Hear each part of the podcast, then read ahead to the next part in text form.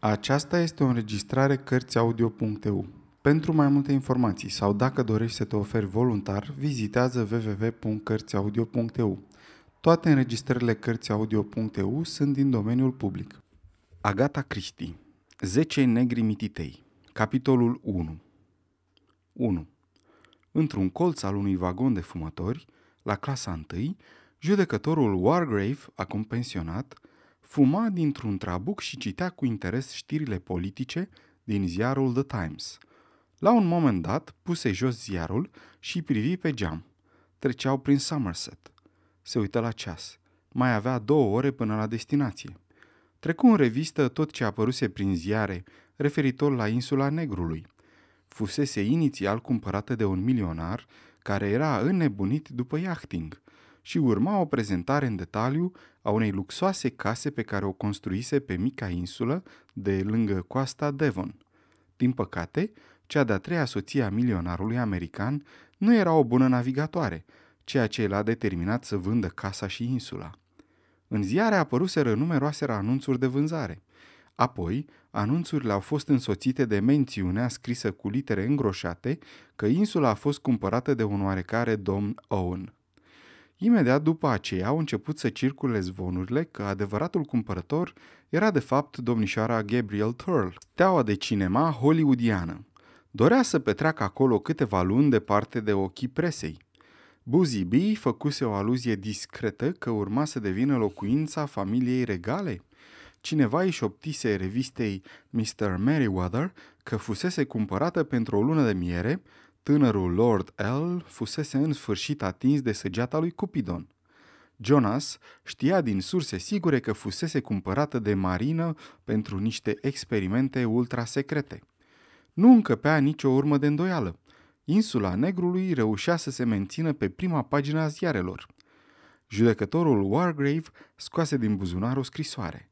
Scrisul era ilizibil, însă pe alocuri anumite cuvinte ieșeau în evidență neașteptat de clar – Dragă Lawrence, de atâția ani n-am mai primit niciun semn de la tine. Trebuie să vii pe insula Negrului, un loc atât de minunat. Avem atâtea de vorbit din vremurile de demult. Comuniunea cu natura, băi de soare, 12.40 din Paddington. Te aștept la Oakbridge. Iar scrisoarea se încheia cu o semnătură pompoasă. A ta pentru totdeauna Constance Culmington. Judecătorul Wargrave se gândi mult timp până și aminti când o văzuse ultima oară pe Lady Constance Culmington. Trecuseră șapte, dacă nu chiar opt ani de atunci. Se ducea în Italia să se bronzeze și să fie în comuniune cu natura și cu contandini. Contandini înseamnă fermieri în italiană. Mai apoi, după cum auzise, se dusese în Siria, unde avusese ocazia să se bronzeze sub un soare și mai puternic și să intre în comuniune cu natura și cu beduinii. Constance Culmington, reflectă el, era exact genul de femeie care ar cumpăra o insulă și s-ar înconjura de mister. Aprobând cu o mișcare a capului propria logică, judecătorul Wargrave își lăsă capul în piept și a dormi. 2. Într-un compartiment la clasa a treia, alături de alți cinci călători, Vera Claythorne se lăsă pe spătarul banchetei și închise ochii. Ce greu era să călătorești într-o zi atât de călduroasă. Va fi bine la marul mării. Avusese într-adevăr mare noroc că primise slujba aceasta. Când doreai un post pe timpul vacanței, aproape întotdeauna te alegeai cu o droaie de copii pe cap, posturile de secretare erau mult mai greu de obținut.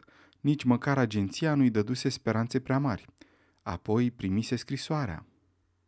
Mi-ați fost recomandată de agenția femei calificate. Am înțeles că dumnealor vă cunosc personal. Sunt dispusă să vă ofer salariul pe care îl cereți și doresc să vă prezentați la datorie începând cu data de 8 august. Luați trenul de 12.40 din gara Paddington, iar eu vă voi întâmpina în gara Oakbridge. Vă trimit 5 hârtii de o liră pentru a acoperi cheltuielile de transport. Cu respect, Iuna Nancy Owen. Iar în susul paginii era trecută adresa de expediție. Insula Negrului, Sticklehaven, Devon. Insula Negrului? Doamne, numai despre asta se vorbise în ziare în ultima vreme. Tot felul de aluzii și de bârfe, deși probabil că cele mai multe erau neadevărate. Însă casa fusese cu siguranță construită de un milionar și era un simbol al opulenței. Vera Clayton, sătulă de un trimestru obositor la școală, își zise Să fii învățătoare la clasa a treia nu e mare lucru. Ce bine ar fi dacă aș putea obține un post la o școală respectabilă. Apoi, cu inima strânsă, se gândi Dar sunt norocoasă că am până și asta. La urma urmei, oamenilor nu le place ca cineva care a fost anchetat de procuror, chiar dacă procurorul m-a absolvit de orice vină. Își aminti că, din potrivă, o lăudase pentru prezența de spirit și pentru curaj. Având în vedere că fusese vorba despre o anchetă, nici nu se putea să meargă mai bine. Iar doamna Hamilton fusese bunătatea întruchipată. Doar Hugo. Dar nu dorea să-și amintească de Hugo. Pe neașteptate, în ciuda căldurii din compartiment, începu să tremure și își dori să nu se fi îndreptat spre mare. Îi reveni în minte cât se poate declara o imagine. Capul lui Cyril ieșind la suprafață și scufundându-se la loc, în timp ce plutea spre mal, în sus și în jos, în sus și în jos. În timp ce ea însă și nota cu pricepere după el, croindu-și drum prin apă, însă știind prea bine că nu va ajunge la timp. Marea, cu albastrul ei întunecat și blând, cu diminețile petrecute la malul mării, cu Hugo. Hugo care îi spusese că o iubește. Nu trebuia să se gândească la Hugo. Deschise ochii și se uită încruntată la bărbatul din fața ei. Un bărbat înalt, cu tenul măsliniu, cu ochii de culoare deschisă, cam apropiați, și o gură arogantă ce inspira cruzime. Pun pariu că a călătorit prin niște locuri extraordinare și a văzut tot felul de lucruri, își zise Vera. 3. Philip Lombard, aruncând o privire cercetătoare asupra fetei din fața lui, se gândi. Drăguță, chiar dacă arată oarecum învățătoare. O damă greu de cucerit, era convins de asta, căreia îi plăcea să dețină controlul în ură sau în iubire. Lui ar fi plăcut să... Hmm, se încruntă. Nu, nu se punea problema de așa ceva. Aici era vorba doar de afaceri. Trebuia să se concentreze asupra slujbei. Oare despre ce era vorba? Evreul ăla furisit fusese al naibii de misterios. Ori acceptați, ori nu, una din două, domnule capitan Lombard. Deci îmi dai o sută de guinee? întrebase el gânditor. Întrebase asta pe un ton neutru, ca și cum o sută de guinee ar fi fost o nimica toată pentru el. O sută de guinee, când el nu mai avea decât practic bani decât de o masă îndestulată. Își imaginase totuși că afurisitul de evreu nu se lăsase înșelat. Asta e partea proastă cu evrei, nu-i poți niciodată înșela în privința banilor. Te citesc imediat. Apoi, Lombard întrebase pe un ton la fel de neutru. Și nu-mi puteți da nicio altă informație? Domnul Isaac Morris scuturase cu hotărâre din capul mic și chel. Nu, capitane Lombard, veți afla mai multe la fața locului. Clientul meu știe că aveți reputația omului potrivit la momentul potrivit. Sunt împuternicit să vă mâinez o sută de guinee pentru ca dumneavoastră să plecați la Sticklehaven în Devon. Cea mai apropiată stație de tren este Oakbridge. Veți fi așteptat acolo și veți face restul călătoriei până la Sticklehaven cu mașina, iar de acolo o barcă cu motor vă va transporta până în insula Negrului. Acolo veți fi la dispoziția clientului meu. Lombard întrebase imediat. Pentru cât timp? Nu mai mult de o săptămână. Capitanul Lombard spuse mângâindu-și mustața. Sper că înțelegeți că nu pot comite nicio ilegalitate. În timp ce vorbea, îi aruncase o privire pătrunzătoare interlocutorului său.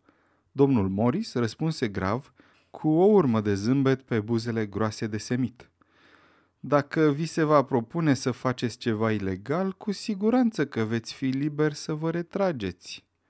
Bruta aia mică și nenorocită zâmbise, ca și cum ar fi știut foarte bine că în trecutul lui Lombard legalitatea nu fusese o condiție sine qua non.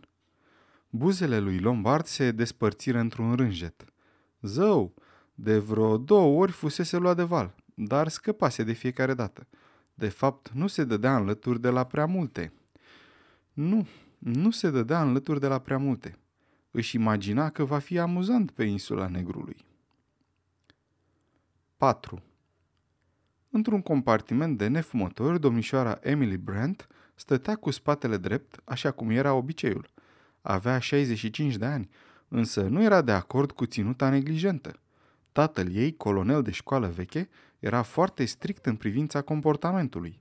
Noua generație era indecent de relaxată, în timpul călătoriei cu trenul și în orice altceva. Învăluită în aura sa de corectitudine și de principii de nezdruncinat, domnișoara Emily Brand stătea în aglomeratul ei vagon de clasa a treia și triumfa asupra lipsei de confort și asupra căldurii. Toată lumea făcea atâta caz în legătură cu orice.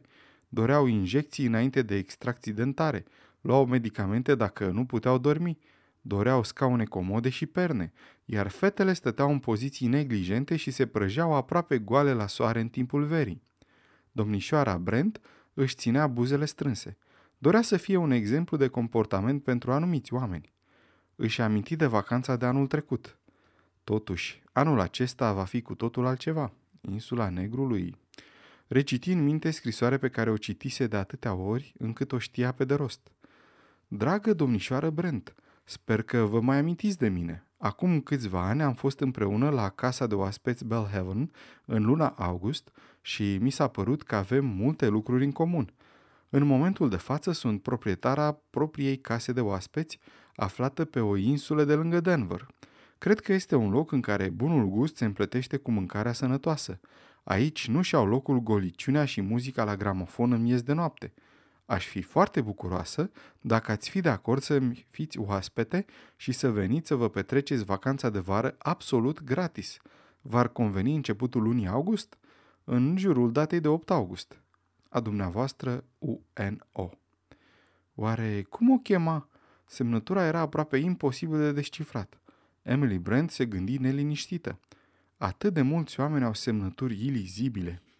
Se întoarse cu gândul în timp la oamenii pe care îi cunoscuse la Belhaven. Fusese acolo vreo două veri la rând. Era acolo o doamnă între două vârste, foarte drăguță, doamna...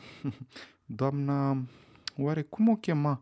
Tatăl ei fusese preot și mai era și o doamnă Olton Orman.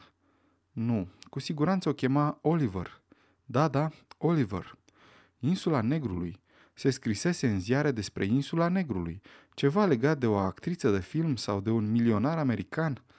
Bineînțeles că deseori asemenea lucruri ajung să se vândă foarte ieftin, pentru că insulele nu sunt potrivite pentru toată lumea.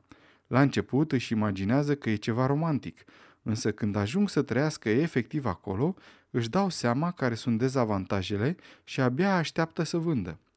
Emily Brent își zise, oricum, măcar o să am parte de o vacanță gratis. Din cauza venitului micșorat și a dividendelor neplătite, această ocazie chiar nu era de lepădat.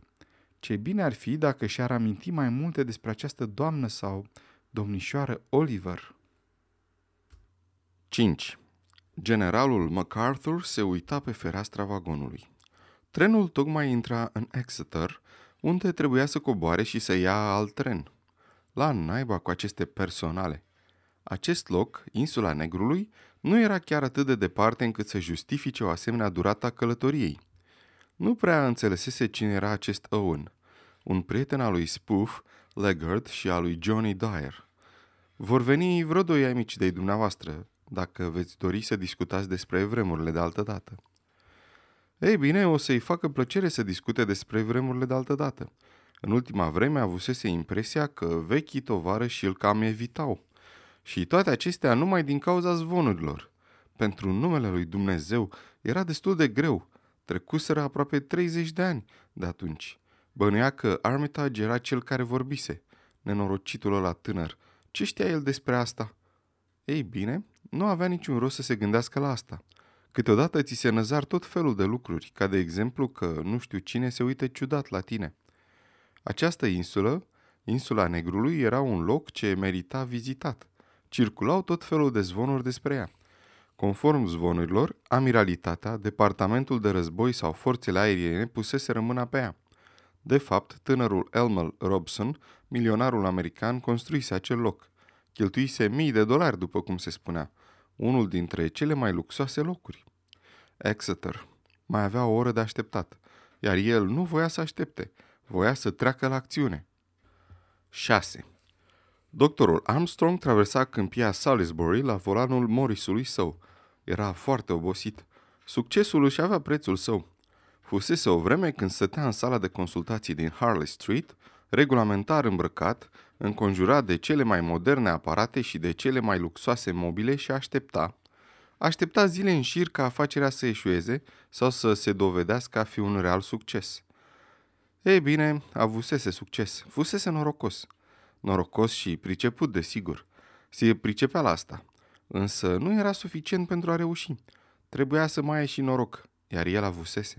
O diagnosticare exactă, câteva paciente recunoscătoare, femei cu bani și cu o anumită poziție socială și ți se duce repede vestea. Ar trebui să mergi la Armstrong, un bărbat tânăr însă, foarte inteligent. Pam a fost ani de zile la tot felul de oameni, iar el și-a dat seama imediat ce e neregulă cu ea. Și uite așa, bulgările de zăpadă începuse să se rostogolească. Iar acum, doctorul Armstrong ajunsese acolo unde își dorise. Avea zilele pline și puțin timp liber. Așa că în această dimineață de august era bucuros că pleacă din Londra și că va petrece câteva zile pe o insulă de lângă Devon. De fapt, nu era chiar o vacanță. Scrisoarea pe care o primise era destul de vagă în legătură cu tipul de activitate, însă era foarte precisă în privința cecului ce o acompania. Un onorariu gras. Familia asta, Owen, era probabil putre de bogată. Exista totuși o mică problemă, se pare. Soțul era îngrijorat în privința sănătății soției lui și dorea o consultație fără ca ea să-și dea seama. Aceasta nu dorea în ruptul capului să audă de doctori. Avea probleme cu nervii. Nervii. Doctorul ridică din sprâncene. Femeile și nervilor. Ei bine, la urma urmei era profitabil pentru afacere. Jumătate din femeile pe care le consulta nu aveau nimic în afară de faptul că erau plictisite, însă nu ți-ar fi mulțumit dacă le-ai fi spus asta verde în față. În plus, se găsea întotdeauna o mică afecțiune de care să te legi. O ușoară problemă cu... urma un cuvânt lung. Nimic serios însă trebuie tratată, un tratament simplu. Ei bine, în astfel de probleme era mai mult o chestiune de vindecare prin credință, iar el se pricepea la asta. Putea inspira deopotrivă speranța și credința. Noroc că reușise să-și revină la timp după necazul pe care l avusese în urmă cu 10 ani, nu, nu, cu 15 ani. Fusese cât pe aci. Era un om terminat. Șocul îl debusolase complet. Renunțase complet la băutură. Pe legea lui fusese cât pe aci.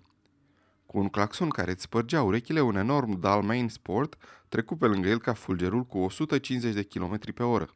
Doctorul Armstrong aproape că intră în gardul viu. Era unul dintre acei proști care străba țara în lung și în lat. Îi ura. Aproape că îl lovise. Tânăr rebel. 7. Tony Marston, năvălind cu zgomot în Mir, își zise Numărul mașinilor care se târăsc pe șosea e înfiorător de mare. Întotdeauna e ceva care îți blochează drumul și mai conduc și pe mijlocul drumului. Oricum, e imposibil să conduci în Anglia. Nu e ca în Franța unde poți tura motorul. Oare să se oprească aici să bea ceva sau să îi dea bătaie? Mai avea timp berechet. Încă 185 de kilometri și gata. O să bea un gin și o bere de ghimbir. Ce zi fierbinte!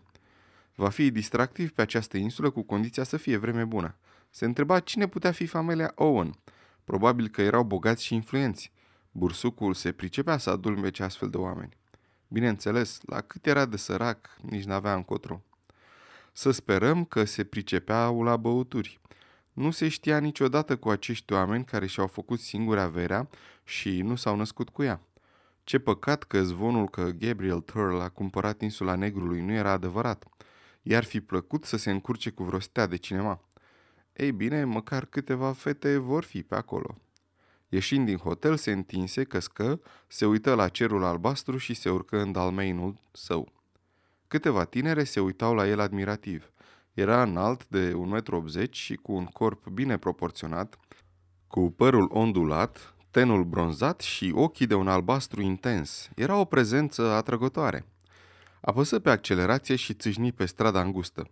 Bătrânii și băieții de prăvălie săriră în lături ca să se ferească din calea lui. Cei din urmă priviră cu admirație cum se îndepărtează, iar Anthony Marston își continuă triumfător drumul. 8. Domnul Bloor era în trenul personal care urcase în Plymouth. În compartiment mai era doar un marinar în vârstă cu albeață la un ochi. În acel moment dormea. Blor scria cu grijă în carnetul său. Aceștia sunt cu toții, murmură el, Emily Brent, Vera Clayton, doctorul Armstrong, Anthony Marston, bătrânul judecător Wargrave, Philip Lombard, generalul MacArthur decorat cu ordinul serviciu deosebit, servitorul și soția, domnul și doamna Rogers. Închise carnețelul și îl puse la loc în buzunar. Se uită la bărbatul care dormea pe bancheta din colțul compartimentului. Are peste 80 de ani. Îl diagnostică cu precizie Blor. Trecu în revistă mental fiecare detaliu. Ar trebui să meargă ușor, se gândi el. Nu văd unde aș putea greși. Sper să arăt cum se cuvine. Se ridică în picioare și se uită critic în oglindă. Alături de el, fața reflectată în oglindă purta amprenta vieții ca zone. Nu era deloc expresivă. Avea ochii de culoare cenușie și puțin cam apropiați. Ar putea fi maior, zise domnul Blor. Nu, am uitat. Celălalt este ofițerul de carieră. M-ar depista imediat. Auzi, Africa de Sud, exclamă Blor. Aceasta este specialitatea mea. Niciunul dintre acești oameni nu are nimic în comun cu Africa de Sud, iar eu tocmai am terminat de citit ghidul de călătorie despre Africa de Sud, așa că pot vorbi pe îndelete despre acest subiect. Din fericire, erau tot felul de coloniști. Ca om cu posibilități materiale din Africa de Sud, Blor simțea că se putea încadra cu succes în orice categorie socială. Insula Negrului. Își amintea de insula Negrului din copilărie. O stâncă rău mirositoare acoperită de pescăruși care ieșea din mare la o distanță de un kilometru și jumătate de țăr. Ce idee ciudată să te apuci să-ți construiești o casă pe ea. Era îngrozitoare pe timp de furtună. Însă milionarii aveau tot felul de capricii. Bătrânul din colțul vagonului se trezi și zise Nu se știe niciodată cum e vremea când ești pe mare, niciodată. Așa este, zise Blor împăciuitor. Nu poți ști niciodată. Bătrânul sughiță, apoi rosti cu convingere. Se apropie furtuna. Nu se poate, domnule. E o vreme încântătoare, îl contrazise Blor.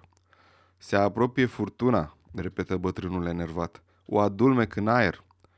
Cine știe, s-ar putea să aveți dreptate, zise Blor împăciuitor. Trenul se opri în gară, iar bătrânul se ridică nesigur. Cred că aici trebuie să cobor, spuse el, luptându-se să deschidă geamul. Blor îi sări în ajutor. Bătrânul rămase în prag, ridică solemn o mână și clipi din ochii săi apoși. Ai grijă, făcu el. Ai mare grijă. Ziua judecății se apropie. Apoi coborâ pe peron. Se uită pe Ziș la Blor și rosti cu o voce plină de demnitate. Cu tine vorbesc tinere. Ziua judecății este foarte aproape. Reașezându-se pe scaun, Blor își zise – Ești mai aproape decât mine de ziua judecății. Dar se pare că se pripise când făcuse această constatare. Sfârșitul capitolului 1